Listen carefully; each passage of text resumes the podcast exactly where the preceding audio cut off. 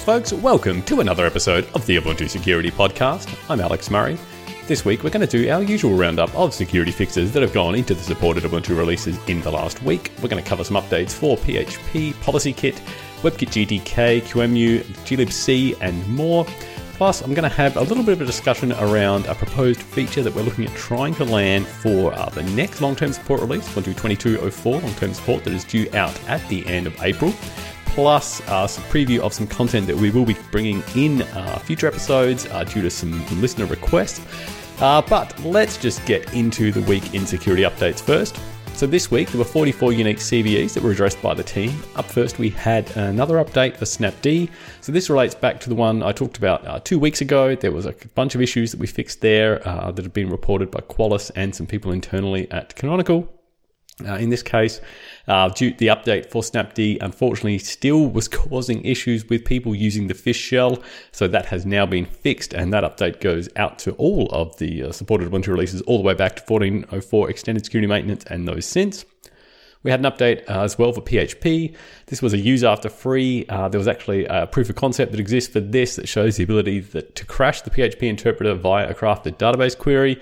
Uh, and so that's possible then. There could be remote code execution as well through that, uh, but that has been updated now for PHP in Ubuntu uh, 2004 long term support and 2110. Uh, similarly, we had an update for PolicyKit in those same releases. Uh, this is related to some newer functionality in PolicyKit, and that's why it doesn't affect the older releases. In this case, it was possible to crash PolicyKit by causing it to run out of file descriptors. Essentially, a PolicyKit will uh, create or will open up a file descriptor for each connection that it's handling, and if you send it multiple requests and you cause each one of those to potentially fail, uh, then it doesn't end up closing those file descriptors and eventually runs out and crashes. Uh, PolicyKit though will be restarted by systemd, so the impact of that is pretty low. Uh, but yeah, that one has been fixed as well. We had an update for MariaDB after that. 10 CVE fixes were rolled into that. This is updating MariaDB to the latest upstream point releases. As usual, there's not a lot of details in the vulnerabilities that were fixed here. Uh, I have got links in the show notes if you want to go and try and dig into those. But uh, yeah, that does update MariaDB to 10.3.34 for Ubuntu uh, 2004 long-term support and 10.5.15 for 2110. Uh, yeah, but the usual mix of issues there. Uh, none of those super high priority. We had an update for WebKit GTK. Uh, this rolls in a bunch of different fixes for various issues that it has her- inherited from WebKit upstream itself.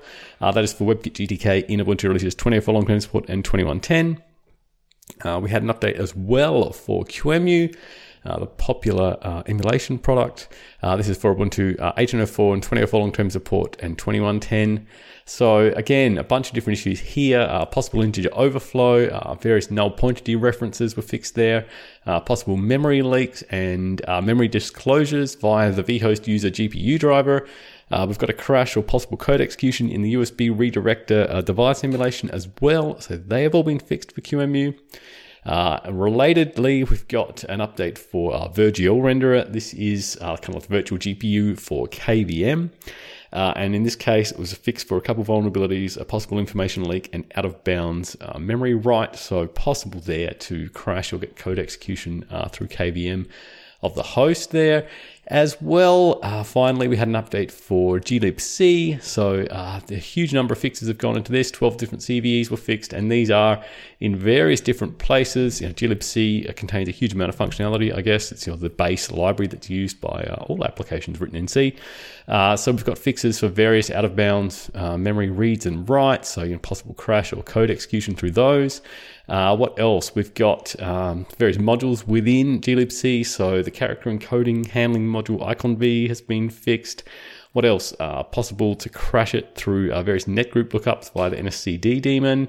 Uh, fixes for a bunch of different uh, just low-level functions like wordexp, uh, realpath, and get current working directory, get CWD. They've all had fixes as well. So yeah, various updates there for glibc too. And that is it for the week in security updates. You know, I wanted to get through those quickly because uh, some other stuff I want to talk about this week uh, within the community. So, a long standing request that we've had is to enable uh, PIE or position independent executable for Python. There's a bug that goes back to 2015 about this. Um, PIE or position independent executables is something that has been enabled for uh, the various architectures in Ubuntu for quite a while now. This is uh, a feature of the compiler that then allows, uh, when the application is actually loaded, to make use of uh, sort of exec ASLR, so address space layout randomization, so the various uh, executable portions of the um, code can get loaded into different parts of memory, and that then means that, say, you know, if you get, say, a memory, uh, an information leak that discloses a pointer or something like that, uh, when I run this application, say, it will have a different set of memory addresses than when, say, you run it, or if I run it a second time, will have different set of memory addresses again. So uh, things like return-oriented return-oriented programming and other attack techniques like that uh, are able to be kind of frustrated and uh, made a lot more difficult as a result.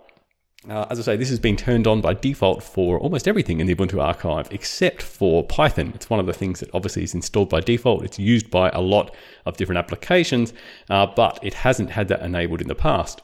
So um, back in the day, uh, this actually had quite a performance impact on Python. Um, more recent testing, though, shows that this has very little impact, if not no impact. And actually, for some different benchmarks, you actually get a performance increase. So really, what we're seeing there is that the you know, performance hit of this is basically nothing. It's in the noise. Uh, and so we are trying to still coordinate uh, to maybe land this for uh, the in development long term support release, Ubuntu 2204 long term support. Uh, we're coordinating with the Foundations team who kind of manage and own that package in Ubuntu. So hopefully that can land uh, in time for this yeah, next long term support release. Otherwise, it will certainly be, I think, in uh, the next uh, interim release, which will be uh, 2210, and then it's possible we could enable that through a stable release update back to uh, the you know, long-term support releases as well. So that is, yeah, hopefully a good win for security if we can get that to land. That will be done through the feature freeze exception process since Ubuntu 2204 is now in feature freeze. So yeah, it'll be interesting to see uh, how we can navigate that. But yeah, with any luck, we can make that one land and kind of uh, kill off one of those bugs that has been around for quite a while. Also, uh, we had a, a, user inquire about uh, basic security advice for running your own server. So, uh, this is the kind of topic that uh, you know has a lot of different advice that we could go into, various different recommendations and the like, and we certainly will be. Uh, Camila is putting together uh, a bunch of special content for this. It will probably be spread across a number of episodes because, yeah, there is a lot of different ways that you can do this, a lot of different good pieces of advice that you can apply to this. So, yeah, look out for that in probably next week's episode and a few after that. And finally, something I did want to mention this week uh, we are still hiring. We've got open positions for Ubuntu security engineers. So basically, if you want to come and join our team and help make your favorite Linux distro more secure, uh, check out the link in the show notes. Uh, like a lot of um, engineering positions at Canonical, uh, this is home based uh, anywhere in the world. So, you know, wherever you're listening from in the world, uh, you can come and work for us. Uh, we're looking for people, obviously, who have a strong interest in security and Linux, a strong background in both. Obviously, if you're listening to this podcast, you're probably a good candidate for it. Uh, as I say, we're looking for people with strong Linux uh, security background, you know, people that understand vulnerabilities and the ways of fixing them, uh, familiar with things like coordinated disclosure, know, obviously skills with uh, various programming languages, C and Python and Go and the like. And you know, we obviously want people that are you know good at problem solving and things, plus having good communication skills and all the rest of it. So as I say, there is a link in the show notes. Uh, check that out if you are interested and apply. We would love to have you join our team. All right, uh, so that takes us to the end of this week's episode. As usual, if you want to get in contact with the team, you can reach us at security.ubuntu.com. We also hang out in the Ubuntu security channel on the libera.chat IRC network. Actually, and surprisingly, we do mention IRC as a, a, communication skill in that job posting. So yeah, that one's a little bit, uh, you know, long in the tooth. But anyway, I digress.